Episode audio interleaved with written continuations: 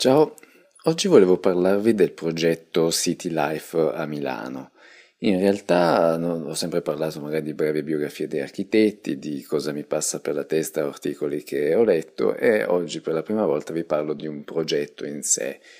e nonostante insomma è un progetto molto importante che probabilmente molti di voi conosceranno, ma ne parlo proprio perché, oltre ad essere molto importante, l'ho già citato più volte, quindi mi, mi sembrava anche giusto, eh, per chi non lo conoscesse, approfondire un po' meglio questo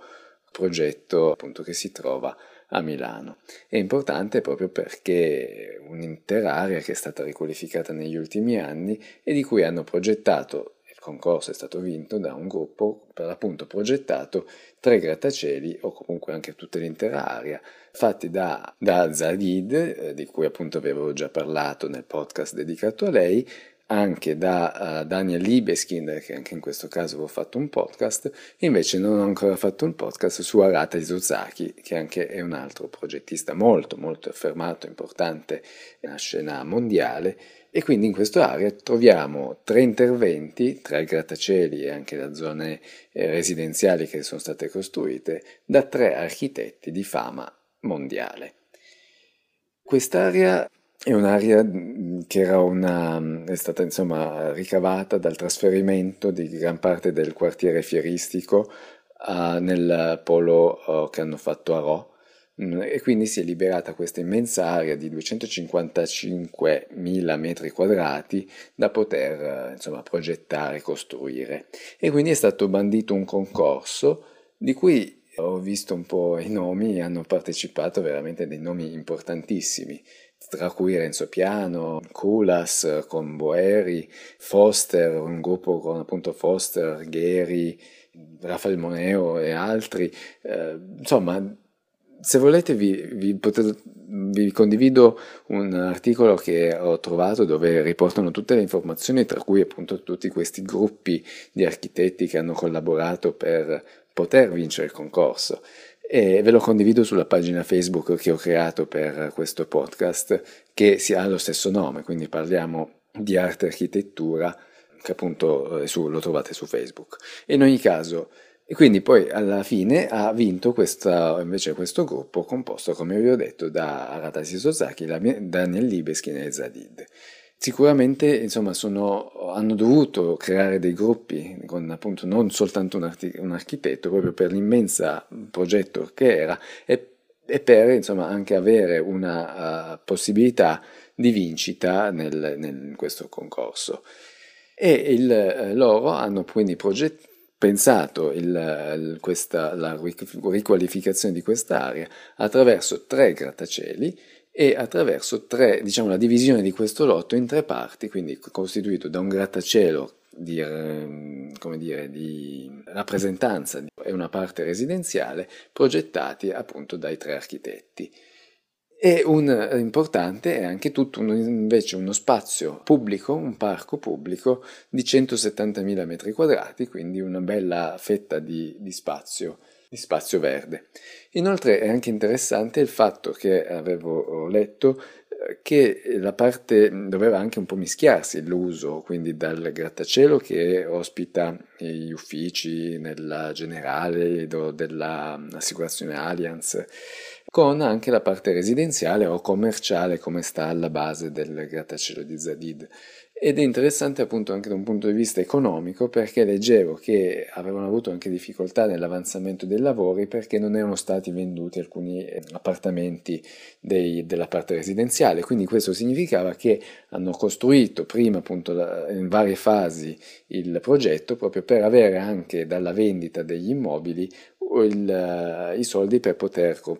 continuare la progettazione di quest'area. E quindi questo è anche un discorso interessante nel capire di anche quando, molte volte, quando, certo ovviamente i costruttori vogliono avere più superficie per costruire, mentre il comune mh, cerca magari di avere più spazi pubblici, cioè, quindi c'è sempre questa mh, eh, trattativa, ma questo ci fa anche capire che si può anche andare a fare dei, ad avere quindi dei compromessi e arrivare a delle soluzioni che possa essere anche economicamente sostenibile un progetto di questo genere. Ecco, era una cosa anche interessante che avevo trovato in questo progetto. Oltre al fatto di aver creato, e questo è anche un altro punto molto a, loro favore, aver creato un'area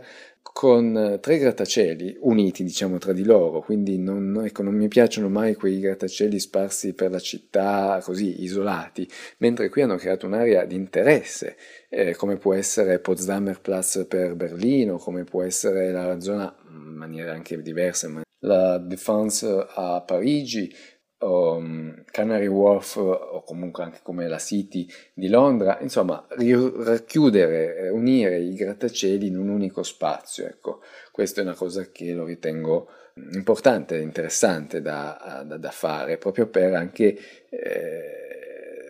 creare delle zone dedicate a questi edifici di grandi altezze. Poi la, il progetto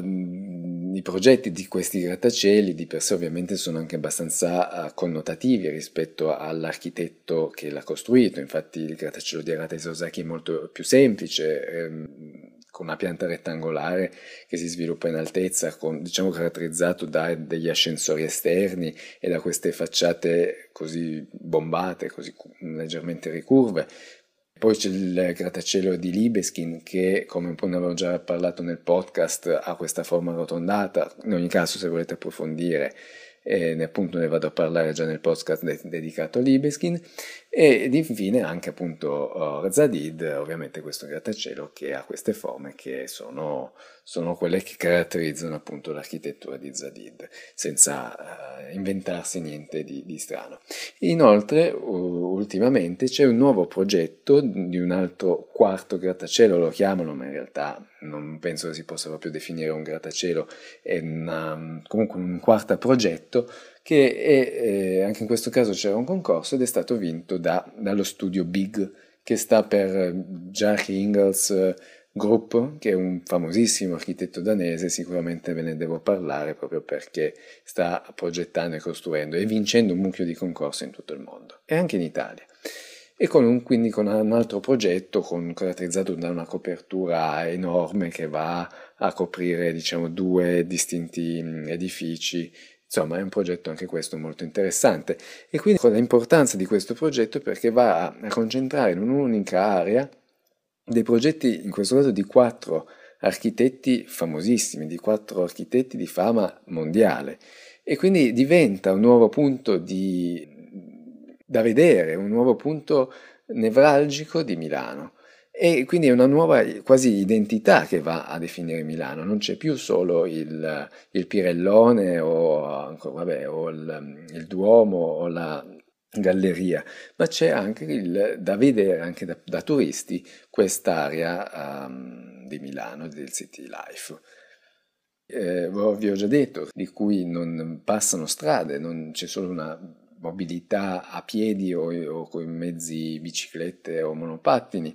quindi hanno fatto un grosso parco, quindi anche un'altra caratteristica molto importante, interessante di un progetto di questo genere. Difatti le, le strade e tutti i posteggi sono al, al di sotto, sotterrati, ci sono uh, che non si vedono più di 7000 parcheggi sotterranei. Sicuramente appunto quindi è un progetto molto interessante, probabilmente molti di voi lo conoscono già, magari anche dal fatto che ci abita Fedez in uno di quegli appartamenti nella parte residenziale. Non ricordo se il suo forse è progettato è quello progettato da Libeskin e così come magari non conosco ma ci abiteranno altri personaggi dello spettacolo, calciatori, proprio perché comunque è diventata un'area molto costosa gli appartamenti sono sicuramente di una fascia molto elevata, quindi molto costosi. No, quindi sicuramente, come dicevo, lo, lo, magari lo conoscevate, spero di aver dato qualche informazione in più. E vi invito a vederlo se, se, se, andate a Milano, se passate da Milano, se lo conoscete già, insomma sapete qualche informazione in più. Alla prossima, ciao!